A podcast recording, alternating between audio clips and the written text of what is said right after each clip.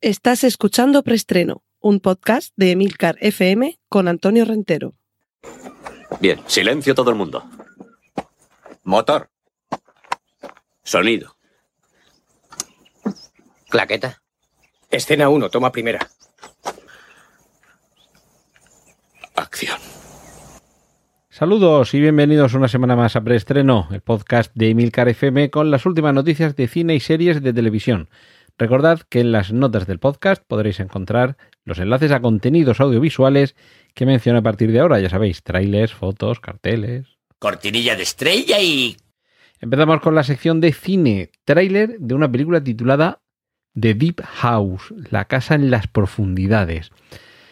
Casa encantada subacuática, una película francesa de terror que propone esta, este planteamiento un poco insólito que ya hemos visto en el cine por separado, es decir, eh, una pareja en este caso, creo que es, un matrimonio, unos novios, que, mm, bueno, practican el submarinismo y en ese, en ese lago, en ese estanque, en ese pantano, la verdad es que ahora mismo no, no, tengo muy claro qué tipo de, de reservorio de agua es, se sumergen y, y debajo lo que hay es una casa, ya sabéis que en ocasiones, por esto me suena más lo de que es un pantano, hay ocasiones en las que se hace un pantano y se anega de agua una zona que estaba anteriormente habitada. Y en este caso, claro, eh, a mí me gustaría practicar el submarinismo para poder eh, estar en escenarios como este, ¿no? Porque es una forma muy particular. los que nos fascinan las casas abandonadas, pues imagínate si sumas casa abandonada y, y subacuática. Y claro, estamos hablando de una película de terror. Ya hemos visto muchas películas en las que sumergirte en donde sea, una cueva, en el fondo del mar o en un lago, un río, lo que sea, hay algo en esas aguas. Y lo que también hemos visto infinidad de veces en el cine, eh, que es un género en sí mismo, es el de las casas encantadas. Pues esto es lo que propone Deep House, unir esos dos tipos de terrores. El terror a lo que se oculta en las profundidades y, el terror a lo que hay en una casa encantada que está sumergida en las profundidades de Deep House. Echadle un vistazo al, al tráiler porque creo que merece mucho la pena. Y vuelve, eh, perdón, vuelve, no, vuelve Kevin Spacey. Llevaba, diríamos, cancelado desde esa acusación que se hizo de eh, abusos sexuales o de acoso sexual y, bueno, parece ser que con el, con el tiempo no, no ha ido a más judicialmente, no se le ha juzgado, no se le ha condenado y todo ha quedado en nada, pero mientras tanto nos, eh, nos hemos perdido. Su actuación incluso alguna vez ya había rodado algo y se ha borrado, como sucedió en la película esta sobre, creo que era sobre la vida, la vida del millonario Getty, y que su papel ya que estaba rodado, se, borró y en su lugar el, actor que lo interpretó, que interpretó ese papel fue Christopher Plummer, que además ha sido una de sus últimas apariciones en el cine. Pues bien, ahora Kevin Spacey regresa en una película titulada El hombre que dibujó a Dios. Una película que dirige Franconero, que era actor, pero también es director. Y en esta película Kevin Spacey va a ser un investigador que investiga un caso de pedofilia. Lo, curioso además de esta, de esta película es la cantidad de ganadores de premios Oscar que intervienen en la misma. Para empezar, Kevin Spacey, que tiene, que tiene dos Oscars en su haber, mm, fue Case en Sose, en Sospechosos Habituales, y era también el, padre, el protagonista de aquella magnífica American Beauty, el, el debut cinematográfico de Sam Mendes. Pero es que le acompaña Vanessa Redgrave, que, bueno, es la esposa de Franco Nero, pero también tiene un Oscar por la película Julia. El decorado, eh, quien se encarga de él es Yanni 40, que ganó un Oscar, eh, mejores decorados, mejor diseño de producción por una habitación con vistas. Atentos, porque el director de fotografía es nada menos que Vittorio Storaro, otro que tiene también varios Oscars, tres en concreto, por eh, Apocalypse Now, Rojos y El último Emperador. Y por último, el diseño de vestuario corresponde a Milena Canonero, que tiene cuatro premios Oscar. O sea que aquí cuando, cuando empiecen a anunciarnos esta película de El hombre que dibujó a Dios, eh, el elenco de Oscars que corresponden al equipo técnico y artístico de la película es auténticamente apabullante. Y no menos apabullante es el tráiler de la película Last Night in Soho, la última noche o la pasada noche en Soho. Es, bueno, va a ser, porque todavía no se ha estrenado, la nueva película de Edgar Wright, un director que su último trabajo, Baby Driver, supone, yo creo que hasta el momento, quizá la, la cima de su carrera en el sentido de el, la mayor cantidad posible de talento y de demostración de su capacidad como maestro del montaje. Y además del montaje en el que la música va marcando la pauta y las imágenes están intrincadamente eh, o intrínsecamente, perdón, unidas con lo que estamos escuchando el ritmo hecho cine y la película hecha música. Y no es un musical porque no se ponen a cantar y a bailar, pero ese, ese ritmo que infunde la música a, muchas de sus secuencias es algo asombroso. En fin, en la última noche en el Soho, la pasada noche en el Soho, es que, claro, o sea, yo creo que se puede traducir de dos formas. Last Night podría ser, eh, la, o sea, la última en referencia a, a, la noche de anoche, ¿vale?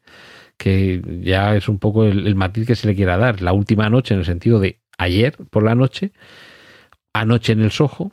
Y bueno, lo que tenemos aquí es una película de, de intriga, de suspense, con un elemento un poco fantástico, diría yo, pero que poco a poco se va tornando en terror.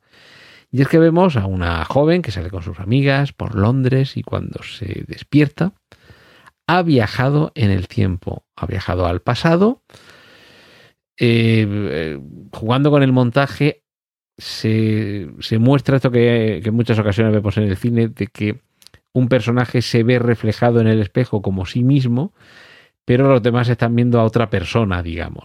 Pues a la otra persona que están viendo aquí es a, a Anya Taylor Joy, que últimamente está mm, muy delgada esta chica, creo yo, espero que no sea ningún problema de salud y que, y que no sea que, no le dan los papeles por gorda, porque gorda desde luego no estaba. Lo que se está quedando la pobre es cuchimiza. Pero, pero bueno, es una, una actriz magnífica. La conocimos con La Bruja y, a partir de ahí está teniendo una carrera espectacular con una selección de, de papeles buenísimos. Y, e, esa, digamos, es la, protagonista en el, en el pasado. Y la protagonista en nuestro tiempo actual, eh, si, ver si por aquí el nombre, creo que es Thomasin Mackenzie, como, como se llama. Y, y, lo que vamos a ver es que la influencia que tiene ese, ese reflejo del pasado va llegando hasta el presente. Yo esto sé que es quizá un poquito extraño contarlo, Además, el, el tráiler eh, hace gala también de lo que os estaba comentando de, esta capacidad innata que tiene Edgar Wright para dotar de ritmo, de un ritmo inusual y muy particular a sus películas, sobre todo con el montaje y con el uso de la música y con cómo se van acoplando uno y otro. y lo que vemos es que esa influencia del pasado va trasladándose al presente y al mismo tiempo hay un crimen y al mismo tiempo hay una persecución que desde el pasado trata de eh, extender su mano literalmente, como vemos en el tráiler, al presente. The Last Night in Soho. Quedaos con este título, echadle un vistazo al tráiler porque seguro que estaréis como yo deseando que la estrenen. Y para terminar con las películas de, de estreno que no se basan en nada y que nos llegan sorprendiéndonos porque son guiones originales, cerramos con otro tráiler también espectacular de La Guerra del Mañana, una película protagonizada por Chris Pratt que nos sitúa en una eh, circunstancia mm, que como punto de partida me parece muy atractivo. Estamos en, en un momento que puede ser el presente o el futuro inmediato y una noche, mientras, no sé si será la Super Bowl o algo de esto, alguna competición deportiva de fútbol americano, eh, algo sucede, algo sucede que es la llegada desde el futuro de, si vamos, si no lo he entendido yo mal lo que sucede, de viajeros que proceden de, nuestro propio planeta, es decir, son nuestros yo del futuro, que vienen a reclutar a todo el mundo, bueno, no a todo el mundo, pero bueno, a, a millones de personas o a miles de personas, para trasladarlas al futuro porque necesitan más tropas para acabar con una amenaza que puede acabar con la vida en la Tierra. Es decir, nuestros hijos o nuestros nietos vienen a buscarnos para que les ayudemos a luchar en esa guerra del mañana a la que alude el título. Y solamente en el último segundo del tráiler descubrimos, que esto además es algo que siempre funciona muy bien, lo de enseña al monstruo tarde, funcionó en Tiburón, funcionó en Alien, y si se cumple ese paradigma suele funcionar bastante bien.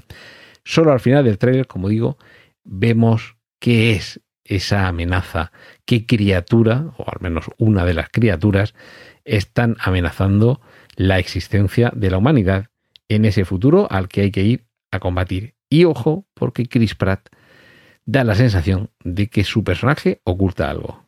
Cortinilla de estrella y... Muy rápidamente, Timothy Chalamet va a ser el joven Willy Wonka en la película titulada Wonka y que evidentemente por la edad que tiene el actor lo que nos va a contar es los años mozos de ese personaje que ya hemos conocido en el cine en las dos entregas de Charlie y la fábrica de chocolate. El primer actor que lo encarnó fue Jim Wilder, después Johnny Depp y ahora es el turno de Timothée Chalamet. Tenemos ya las primeras imágenes de Escape Room 2. Ojo porque a los que nos encantan las Escape Room es que ya había, había muchas películas que nos recordaban un escape room, con lo cual era cuestión de tiempo que alguien hiciera una película en la que la escape room a la que van los protagonistas sea realmente una trampa mortal y algo más que un juego. También tenemos ya las primeras imágenes de Úrsula Corberó como la villana de la película Snake Eyes, dos puntos, G.I. Joe Origins. Eh, la protagonista de La Casa de Papel ahora va a ser la mala de una nueva entrega de esta franquicia procedente de los famosos muñequitos. Y ojo, no voy a desvelar nada, aunque hay algún artículo en el que ya se dan pistas e incluso nombres, porque ya se sabe que Fast and Furious va a terminar en la película número 11 y también se sabe quién es el villano de la película. Ya digo, yo no voy a hacer aquí el spoiler, pero si eh, estáis muy interesados y nos dan miedo los spoilers, en internet seguro que podréis encontrar fácilmente esta información. Y terminamos esta sección de remakes y secuelas hablando de Henry Cavill, que de momento parece que no va a volver a ser Superman, pero sí que parece que va a ser el nuevo Connor McLeod, McLeod, yo lo diré, McLeod, o McLeod, McLeod, en la nueva versión de Los Inmortales. Así que ya sabéis, solo puede quedar uno. Cortinilla de estrella y... Y series. El título del episodio de esta semana, Verano Stranger, tiene que ver con una serie que se va a estrenar en Movistar Plus y que se llama Paraíso. Y cuando veáis el tráiler, una serie que está ambientada en los años 80, un grupo de jóvenes, alguien que desaparece, hay que localizarlo, algo extraño está pasando. Unos se desplazan en bici, otros en silla de ruedas, otros en patinete. Y a mí me da la sensación de que es una mezcla que puede funcionar muy bien, por lo menos el tráiler así lo deja ver, una mezcla entre Verano Azul y Stranger Things. Entre Verano Azul, por aquello de remitirnos al pasado, eh, en este caso no los años 70, sino ya los años 80. O bueno, Verano Azul era a principios de los 80, bueno, pues un poquito más tarde, finales de los años 80 o principios de los 90. No tendría que fijarme un poquito más en, en los coches. Al final son los coches los que nos están dando ya la, la, imagen de en qué época estamos. Creo que finales de los 80 o principios de los 90 como muy tarde. Pero es que tiene también ese ambiente, esa atmósfera y un poquito esa estructura Stranger Things del grupo de adolescentes que se unen para solucionar un misterio. Lo que pasa es que ya en este caso el misterio me da que no va a ser tan complejo ni con criaturas de, del mundo del revés, ni por ejemplo como en el caso de Dark, con una central nuclear que tiene debajo de sí un túnel que te permite viajar en el tiempo. Creo que no va a ser la cosa tan enrevesada, pero tiene una pinta fantástica y sobre todo también un trabajo de fotografía muy, muy, muy edificante. Y bueno, por cierto, he hablado antes de Úrsula Corberó y la Casa de Papel. Termina. La Casa de Papel ya va a darse por concluida con una doble temporada final que, o sea, esto lo que quiere decir es que va a haber dos partes de la última temporada, eh, cada una de ellas con cinco capítulos y no sé si está por aquí la fecha, sí, 3 de septiembre para el estreno de la primera parte de la última temporada y 3 de diciembre estreno de la segunda parte de la última temporada, quinta y última temporada de La Casa de Papel, así que si son cinco capítulos, pues eso, para Reyes se terminará La Casa de Papel. Y hablando de series, uno que se estrena en las series, y fijaos, este tiene ya recorrido en el cine de décadas, es Arnold Schwarzenegger. Va a llegar a la pequeña pantalla por primera vez y con un papel que casi, casi podría ser eh, un poco un trasunto de mentiras arriesgadas o una continuación. Que por cierto, eh, están desarrollando, ya, que hablo del tema, están desarrollando la serie de mentiras arriesgadas en, en CBS. Pero bueno, de momento vamos a hablar de una serie que se podrá ver en Netflix y que en este caso lo que tenemos es a Arnold Schwarzenegger interpretando a un agente de la CIA que descubre que su hija también es agente de la CIA, al mismo tiempo que la hija descubre que su padre es agente de la CIA. ¿Y esto qué es lo que significa? Pues que básicamente la relación que han tenido como padre e hija durante toda su vida estaba basada en sendas mentiras. Ambos se estaban mintiendo mutuamente.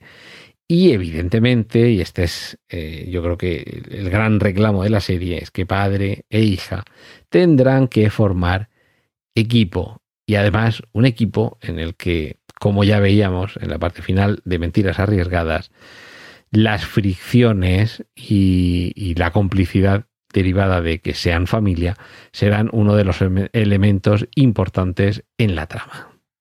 Cortinilla de estrella y...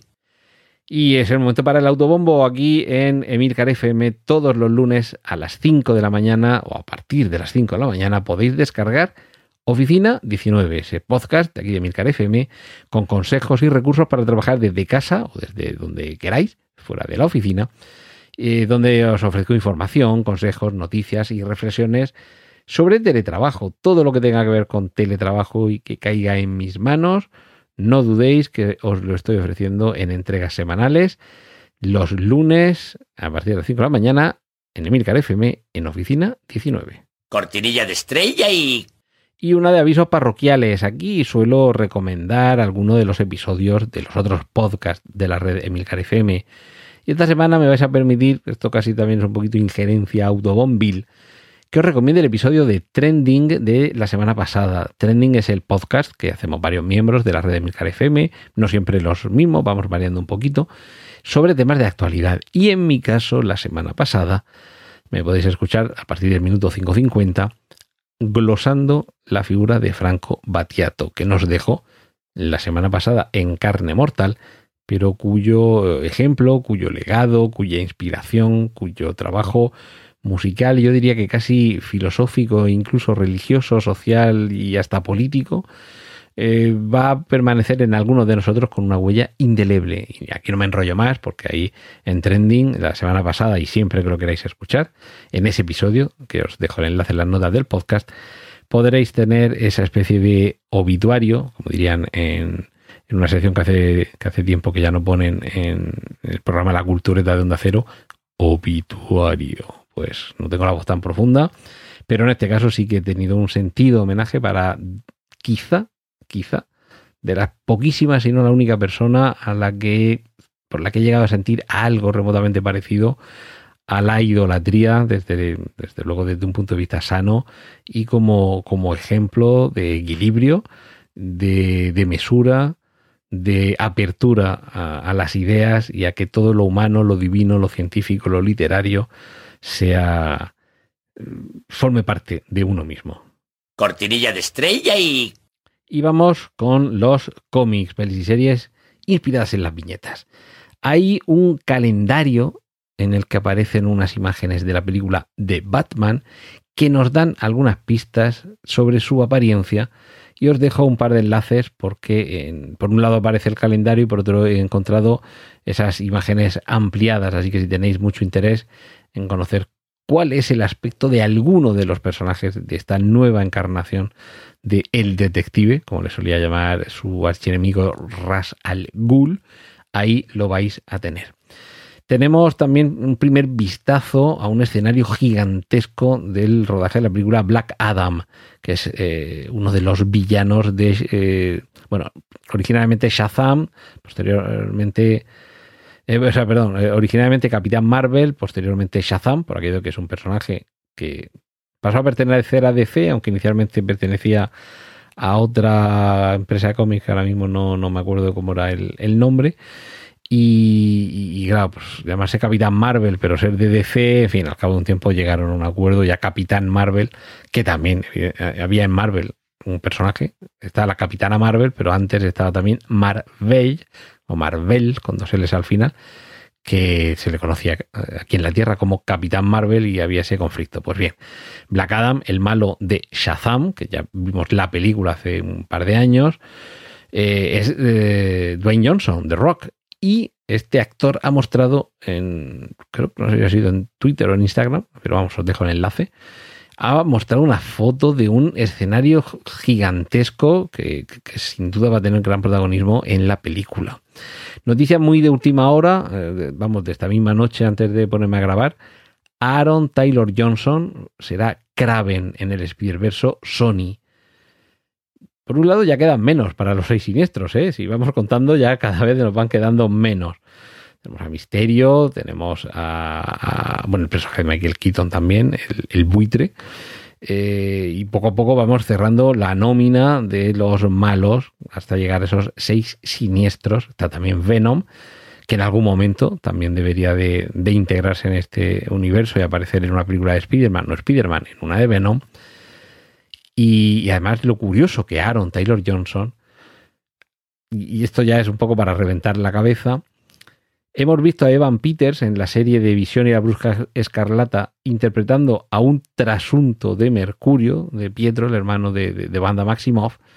Y ahora vamos a ver al actor que interpretó a, Pietro en, el universo cinematográfico Marvel, porque Evan Peters era el Mercurio, la versión de X-Men. Y ahora, como digo, el actor que le interpretó a, Mercurio en, en, Civil War, perdón, en Civil War, en en la era de Ultron, en Vengadores en la era de Ultron, ese mismo actor va a volver a estar en Marvel, pero en el Spider-Verso, que en teoría está conectado con el universo cinematográfico Marvel, pero no sabemos si aparecerá y no sabemos si habrá algún guiño cuando Wanda Maximoff se encuentre con alguien que se parece a alguien que ya hizo de su hermano. En fin, esto va a ser complicadísimo, pero seguro que divertido. Y finalizo esta sección dedicada a los cómics con, yo creo que una mala noticia. Y es el tráiler de Eternals, que es eh, otra de las películas del universo cinematográfico Marvel, con unos personajes creados por el gran Jack Kirby. Pero eh, a mí el tráiler me da una sensación de aburrimiento infinito, o más bien aburrimiento eterno. La directora de esta película, eh, Chloe Zhao, es la reciente ganadora de, un Oscar por la película Nomadland. Una película que, a ver, mal no está, pero es tan aburrida como sentarse a ver crecer la hierba. Y a mí me parece que, desde luego, del tráiler no se trasluce que la película sea tan vibrante o emocionante como las películas que estamos a, acostumbrados, que no salía, acostumbrados a ver en el universo cinematográfico Marvel. Tiene una pinta de tostón bastante importante. Y, bueno, de verdad, echarle un vistazo al tráiler y una oída, porque la música seleccionada para, para que suene en el, tráiler, a mí me parece de lo más inadecuado. No, no sé, no, yo creo que no casa, no, no, no pega con, con lo que nos está mostrando ese tráiler, que objetivamente es interesante, pero de verdad que le veo ahí una falta de, pulso y de epicidad. Termina el tráiler y no saben ni quién es el malo. A ver, si lo sabe, porque hay un momento que sale uno con un poquito mal encarado, pero tampoco te da la sensación de que sea una gran amenaza. Es decir, y no es un teaser, ¿vale? Es decir, que, nos van contando un poquito, salen todos los personajes, salen, eh, te van contando un poco que provienen de fuera de la Tierra, que llevan entre nosotros miles de años, que se han mantenido al margen hasta ahora les vemos en distintas poses, les vemos prepararse para enfrentarse a algo, pero no hay una, no sé, una urgencia, una sensación de amenaza, muy poca tensión. Eh, y me da la sensación de que es porque la directora, y ya digo que es en cuanto a planteamiento de cómo colocar la cámara y dónde para que se capten imágenes impactantes, bonitas, pero impactantes eh, sin prisa, ¿vale? o sea, un paisaje o un rostro, en fin, yo creo que no, por el trailer desde luego, la sensación no es buena. Esperemos que esto sea una mala sensación y que el problema lo tenga quien ha hecho el montaje del tráiler, porque si no pasaría a ese capítulo de películas tostón, flojas, malas, o como queréis decirlo, dentro del paradigma del universo cinematográfico Marvel, que ya ahí también no nos vamos a poner como Scorsese. Pero bueno, tenemos ahí una, película que yo lo anticipaba todo en el título, la segunda parte de Thor, Thor 2. Y bueno, de Capitana Marvel y de, y de Black Panther, ¿para qué hablar? Pero bueno, iremos a verla, por supuesto. Aquí somos muy del universo cinematográfico Marvel. Cortinilla de estrella y y vamos terminando con las adaptaciones. JJ Abrams está trabajando en la adaptación del videojuego Portal. Y la última adaptación, aquí hemos visto adaptaciones casi de todo. Y nos faltaba la adaptación de una plataforma.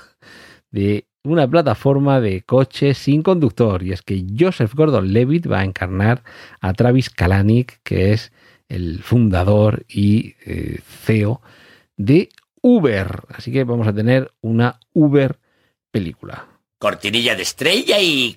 Acabamos con noticias, se ha confirmado que Amazon compra MGM, la Metro Goldwyn Mayer, por 9 mil millones de dólares, que sinceramente me parece barato, no, baratísimo, porque hacen con unas 10.000 horas de, de programas, en, bueno, de programas, de contenido, mejor dicho, entre programas de televisión, series y películas, y claro, si sacas las cuentas, realmente le está saliendo la hora de, contenido, le está saliendo bastante barato. Y sobre todo la posibilidad de continuar, refrescar, reiniciar y por supuesto explotar, como se les ocurra, una serie de franquicias que tienen muchísimo éxito. Empezamos por James Bond, que este año tiene que ver cómo se estrena ya de una puñetera vez su película número 25, pero esa es solo una de las 4.000 películas incluidas en el trato. Y aquí tenemos algunas que, como digo, dan para franquicia porque algunas de ellas han tenido más de una entrega. Robocop, El silencio de los corderos, Stargate, Tomb Raider, La Pantera Rosa. Y si nos vamos a series, pues que os voy a contar de lo que hay en el catálogo de Metro eh, Goldwyn Mayer. Más de 17.000 títulos distintos en los que se incluyen Fargo, El cuento de la criada, en fin, aquí hay, aquí hay de todo. Y ojo, ojo, porque Amazon, además, todo esto, toda esta gran oferta, la suma a en fin, otros proyectos como ya, los que ya os he contado aquí, de su ambiciosa serie ambientada en el mundo del Señor de los Anillos. Es decir, que con esto yo creo que es una cantidad de dinero que para Amazon es, no vamos a decir calderilla, pero en fin, es algo que se pueden permitir sin ningún problema. Y ha dado un importante golpe de mano en estas streaming wars, estas guerras de las plataformas de streaming por hacerse con la máxima audiencia posible. Cortinilla de estrella y... Y concluimos aquí. Muchísimas gracias por escuchar una semana más preestreno y la semana que viene Aquí en Emilcar FM volvemos de nuevo. Un saludo de Antonio Rentero. ¡Y corten! Gracias por escuchar preestreno. Puedes contactar con nosotros en emilcar.fm barra preestreno, donde encontrarás nuestros anteriores episodios. Genial, la positiva.